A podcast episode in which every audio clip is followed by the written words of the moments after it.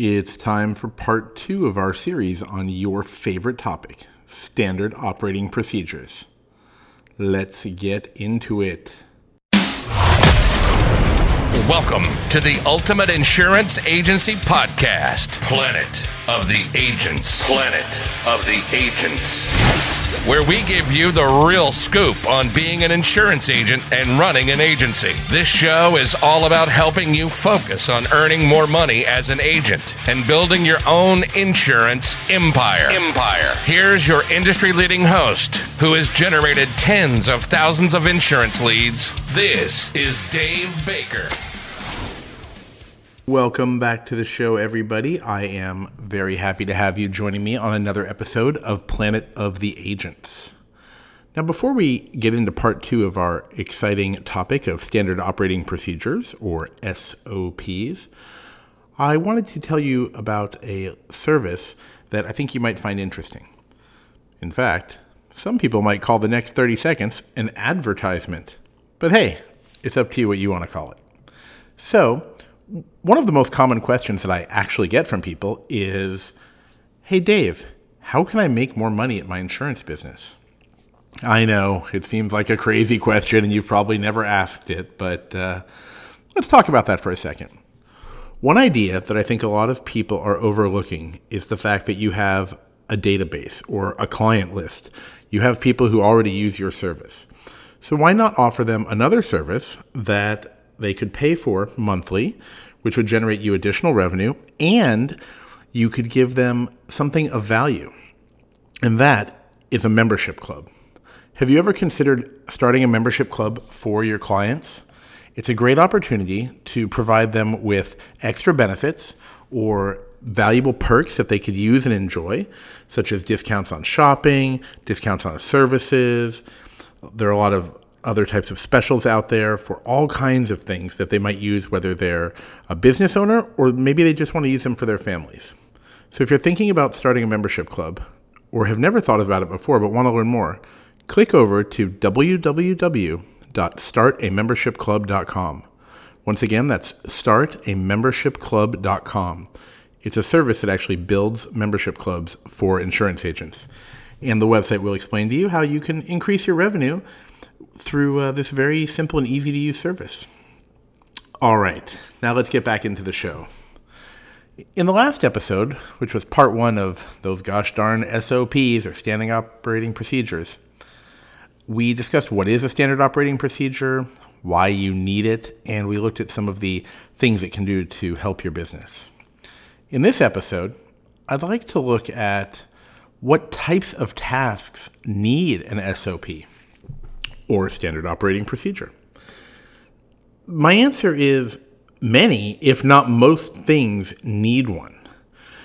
At a minimum, you need some sort of system or procedure, or we could call it a guidebook if you'd like, or even a checklist, if you will, for almost everything that you do at your agency.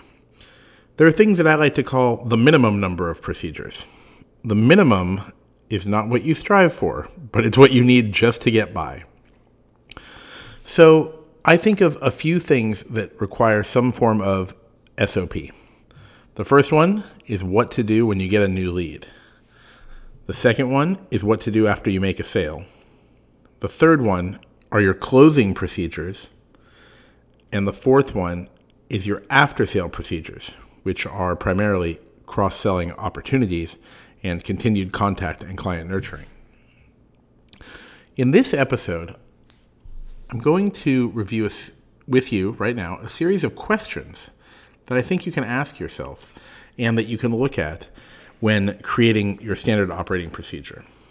So, what I'm going to do right now is I'm going to go through item number one that we mentioned in the minimum procedure list, and that is what do you do when you get a new lead? Most of the people that I talk to get their business in one of three ways. Number one, which is the most common, I hear that they purchase their leads, meaning you buy leads from some sort of lead generation service. Number two is referrals. So, if your entire business is built on referrals, good for you. Let me give you a little round of applause That's amazing. I very rarely talk to anyone who can run their entire business off of their referrals. And when I say run your business, let me be more specific. What I'm saying is, I very rarely meet anybody who has a business that gets so many referrals that it can fund their entire business, meaning they can make enough money just off their referrals to pay everybody who works with them and to pay their rent and oh, all the other bills you'll have as a business owner. So if you're at that level or you've gotten there or you've built up such a great book of business where you have so many people calling you, congratulations. I'm I'm proud of you and I'm really happy for you. Then there's number 3, which is niche marketing, where I'll hear an agency say, "Well, we only write these 3 products, so if you're going to shop for that product, you're probably going to call us."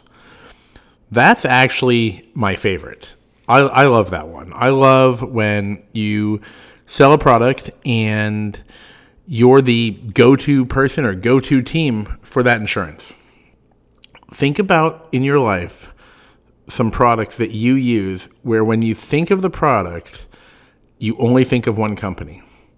Now, if you think about words we use in the English language, it's very interesting. For example, if you talk to someone who is from a say a different generation, a little bit older, they might use the term to Xerox something.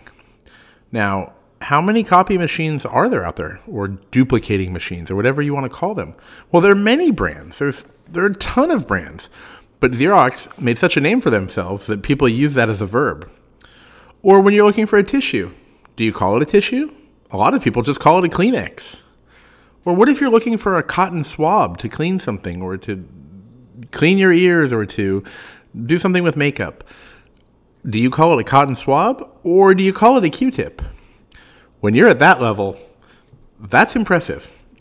You have a level of name recognition where you're the primary product uh, and the go-to name for a specific item. It's amazing. Now, then there are other things that you might think of that are only available from one company, for example. Perhaps they have a patent on it. Um, I can't confirm that this product has a patent on it or it's it's the only one out there, but when I think of fixing a squeaky door, I instantly think of WD-40. Are there alternatives to WD-40? Maybe, but I pretty much just think of that product. Once again, good job WD-40. They are a household name pretty much. So if you are in the niche business, I would think that your goal would be to be the go-to insurance provider for a specific niche. And if you've never thought about this before, I just want to remind you there are pretty much an unlimited supply of niches out there. Just look around your house. I'm looking at my desk and I see an aluminum can next to me. I'm thinking, well, there's a niche aluminum can manufacturers. I mean, you could be more generic. You could just have aluminum product manufacturing. But what if you specifically focused on aluminum can manufacturers? There's a lot of opportunity there. That's probably a niche. There are probably specific policy forms that you could get for them. And we're going off topic here, but I'd just like to give you a few things to think about. Now, let's talk now about number one, which I just mentioned, which is what I generally hear is the most common way that small agencies get business, which is buying leads. I hear people tell me that they buy leads from a variety of service providers in a variety of lead generation companies because obviously it's not like it was in the old days where you would throw up a website and you would get leads. Today, you have people competing with you for the purpose of reselling the leads. They're getting the leads not to use them, but to sell them to other people. And I do find that smaller agencies just don't have the marketing ability online to generate those leads, so they do have to buy them. One of my biggest concerns when purchasing leads or just thinking about it would be am I wasting my money? How much am I spending on these leads? And what am I doing with each one that I receive? What really got my attention was actually when I was talking to a real estate agent. It's a different profession, but many of the concepts are the same when it comes to sales and the, the sales cycle. He told me that I, I, I can't even say this without without being astounded. Let me start over. I saw on his phone For some reason, it was sitting on a table, and he he had a, a little badge next to the email, and it said he had a certain number of unread emails. I think it was something like 500 plus, probably because the phone just doesn't register more than 500 because of the amount of space. And I said, "Oh, you have 500 unread emails? Is it all junk mail?" And he said, "No, those are leads that I buy." And I was thinking, okay, maybe there's a technological problem here. Maybe he reads them on another computer and for some reason his phone doesn't register the email as read. And I said, So what's the story? And he said, Well, I just, I don't really have time to call them all or contact them, or I'm not even sure what to do with them. Now, he's been in the real estate business for probably 15 to 20 years. And like many of you out there, you've been in the insurance business for 10, 15, or 20 years. And the world has changed. So now you've got these leads to deal with, and you might be paying for them. So that's when I thought to myself, so you don't have a standard way of doing something with each lead? And that's one of the main reasons I actually want to talk about this today. I started asking agents, what do you do with the leads? And they would tell me things like, well, I call some of them. Sometimes I send an email. It just depends when it comes in or if I have time. Or they just didn't seem to have any sort of straight answer. Everyone seems to do something different, and that's fine if you do something different. But do you have a system in place? And what I learned was no, they don't have a system. They don't have a standard operating procedure. They don't have a checklist even. So Let's look at this in our example today of what types of tasks require a standard operating procedure. Let's talk about this one. What do you do when you get a new lead? Now, this can apply to someone who buys leads or other ways you get leads. So, I'm going to review a list of questions right now because I want to show you how important it is to be specific when you're creating your checklist or your procedures. So, let's go through the questions obviously, the overriding concept here is what do you do when you get a new lead? So, number one, do you have a specific plan of action for each lead? And do you need a subset of actions for leads that are different, such as commercial leads versus personal leads? You might have to create a hierarchy. So let's say you buy a lead. Do you call right away? Do you send a text message? Do you get a quote first and then call the lead? Or do you have to call the lead first to even get the quote? Is there enough time between when a lead comes in and the process it takes you to get a quote where you actually think they'll even wait for you? Do you immediately enter them into your client database or your agency management system? Do you have some sort of automation that will connect with them and establish communication immediately? Side note, I think establishing communication is important how many follow ups will you do to try to make the initial contact with the lead? Let's say you don't reach the person right away. Let's say you called and left a message, and you sent a text message, and you sent an email. Aside from sending a carrier pigeon over there, you've used three of the top forms of communication. So, how many follow ups will you do after you get the lead and don't make an initial contact? When will you follow up? On what specific days will you follow up? Do you have a drip marketing plan? Meaning that you'll contact them on day one, day two, day seven, day 30, six months later. Are you going to try to get them again next year? Is the policy that they requested a six month type of policy or is it a standard annual policy?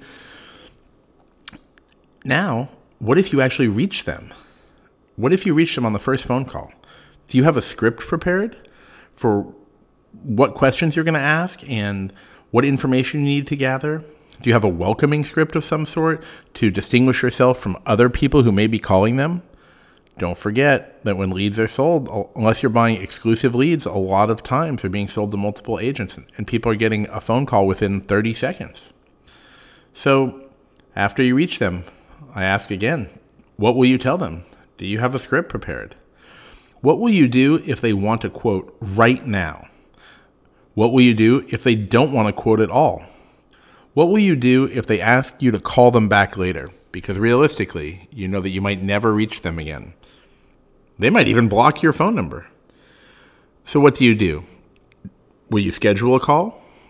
Do you have a call scheduling program that will send them an email confirmation or a text message reminding them of the scheduled call? Are you going to email them a personalized note, or do you have a series of templates that you can email them? So, this might seem like a lot of questions, but this is actually just the tip of the iceberg for what you might need to do when you're creating your processes. You might ask yourself, Dave's reading me all these questions. Does he have something like this?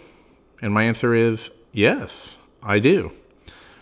On the retail side, meaning the you know customer facing agency, I've developed systems like this where I made a plan. We're going to call right away to establish communication rather than getting the quote first because you might never reach the customer. Sometimes when you call a lead, they'll immediately say they're not interested, which is certainly not a pleasure. Sometimes you'll contact them, they'll say they didn't request a quote, which you might find confusing, but either they requested a quote unintentionally sometimes, or they had someone else request a quote on their behalf, such as a spouse or a, or a significant other. There's so many things that could happen. I created the plan where I would develop a timeline where I would follow up with them to just to make the initial contact. Hopefully, we had enough information to actually generate the quote and make the sale right away. I also looked at uh, other forms of communication, like we mentioned, text messaging. At what point would you text message someone if you couldn't reach them on the phone? I had to do a little analysis and determine should I send a text message immediately? Should I send it an hour later?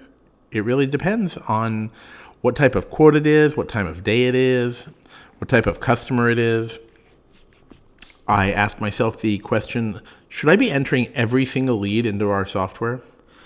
Now, in the past, when I first started, I guess around 16 ish years ago, 16 or so years ago, I didn't enter every customer. And you know what? That was a mistake. I should have put every single customer in there with multiple data points, such as what they're looking for.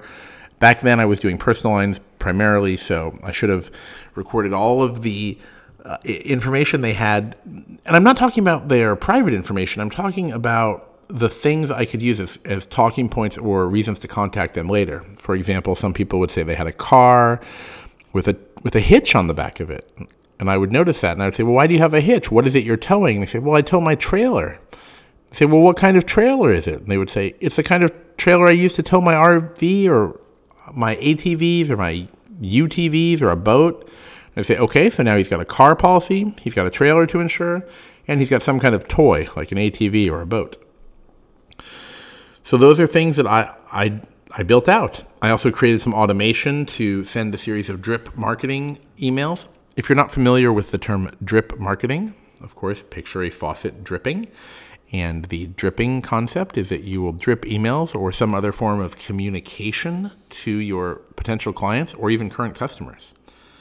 So, yes, we've only talked about one specific standard operating procedure or guideline or checklist, if you will, for one part of the sales process and the customer life cycle. So, a client to many people is something that grows over time. In insurance, one of the beautiful things is that you can cross sell somebody. Now, I understand that if you run something different, like a non standard auto shop, you might think of a client as someone you sell once and pray that you never talk to again, just to collect the renewal money. And I understand that. That's a different concept than people who are looking to cross sell. It's just a different way of doing things. But what I've been noticing is that people seem to evolve from that, especially as the world is changing right now and people are literally driving less. It's amazing. There are places I have been that used to have traffic that don't have traffic right now. And I wonder if the traffic is going to come back. I know some of you out there live in places where you have an insane amount of traffic, and it probably will come back. But for those of us who have gotten out of that, it's uh, quite a quite a change. So those were about 15 questions that I asked myself when I was developing my client intake or new lead procedure. As I mentioned, you'll want to have a series of different things, such as something for the end of the process.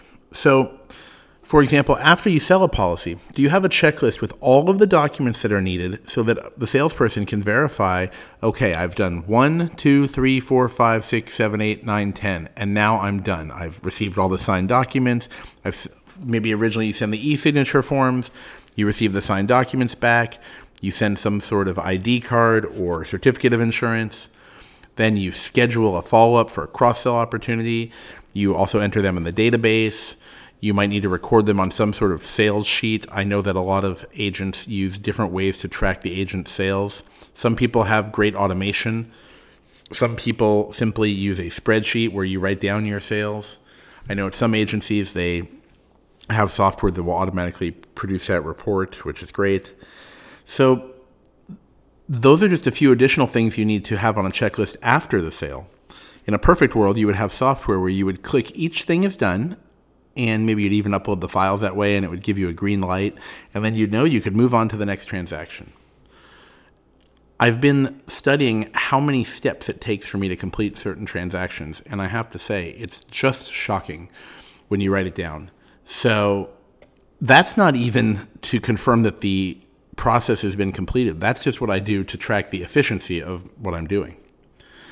So, going back again, just to recap number one, at a minimum, you're going to need a procedure for what do you do when you get a new lead or a new potential client.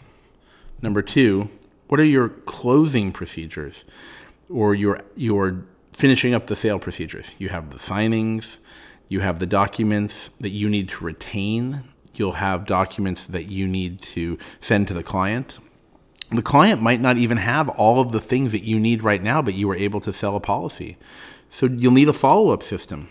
Sometimes it's called a diary system. It's like a reminder where you tell yourself in three days, I need to follow up with this client to get those documents. Otherwise, the policy could get canceled.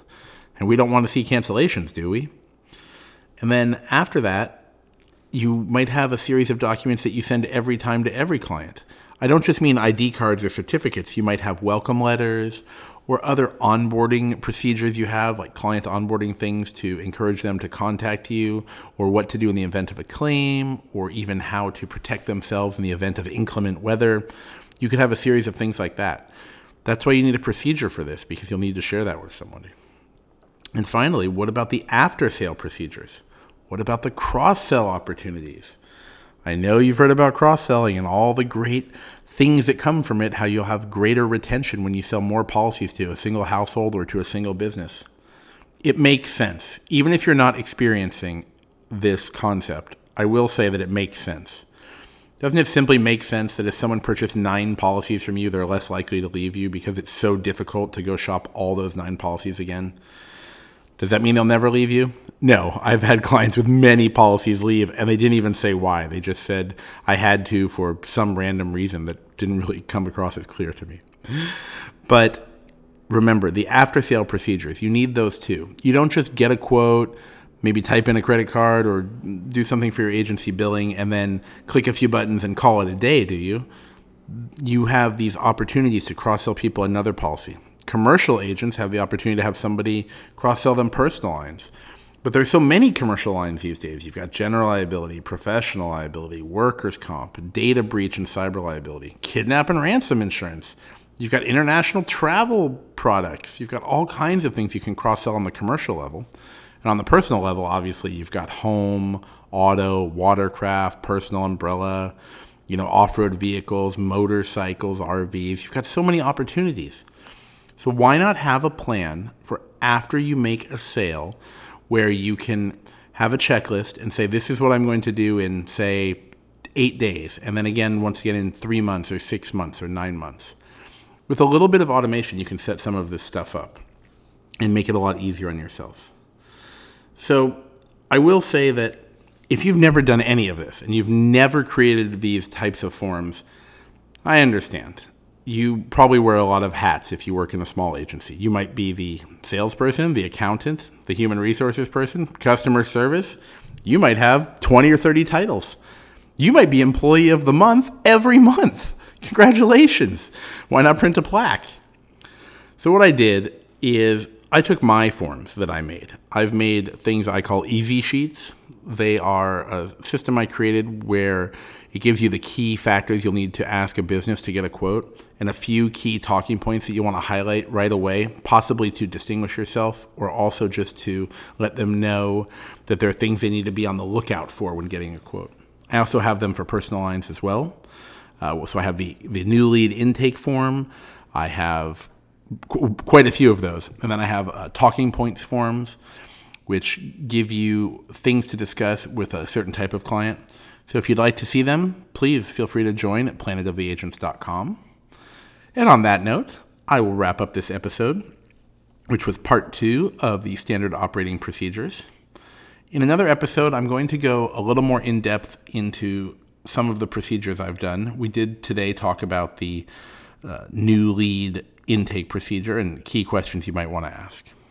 And as always, I just want to invite you to send me an email. If you have any questions or comments or ideas for the show, if you want to send me a funny limerick, go for it. If you'd like to be on the show, let me know why and what you'd like to talk about. I can be reached at Dave, that's D A V E, Dave at planetoftheagents.com. It's very simple. All right, everybody. I hope you have a wonderful day, and we're going to be back again soon with another new episode. I'm very excited to share some of the things I've been hearing about and hopefully to help you grow your business. So, as always, keep growing, keep selling, and importantly, keep retaining those clients. Everybody, have a great day. Here's a quick reminder of our disclaimer. Any views or opinions here are provided for purely informational purposes. Nothing is to be construed as advice of any kind. Any mention of insurance in no way implies that there is any form of coverage.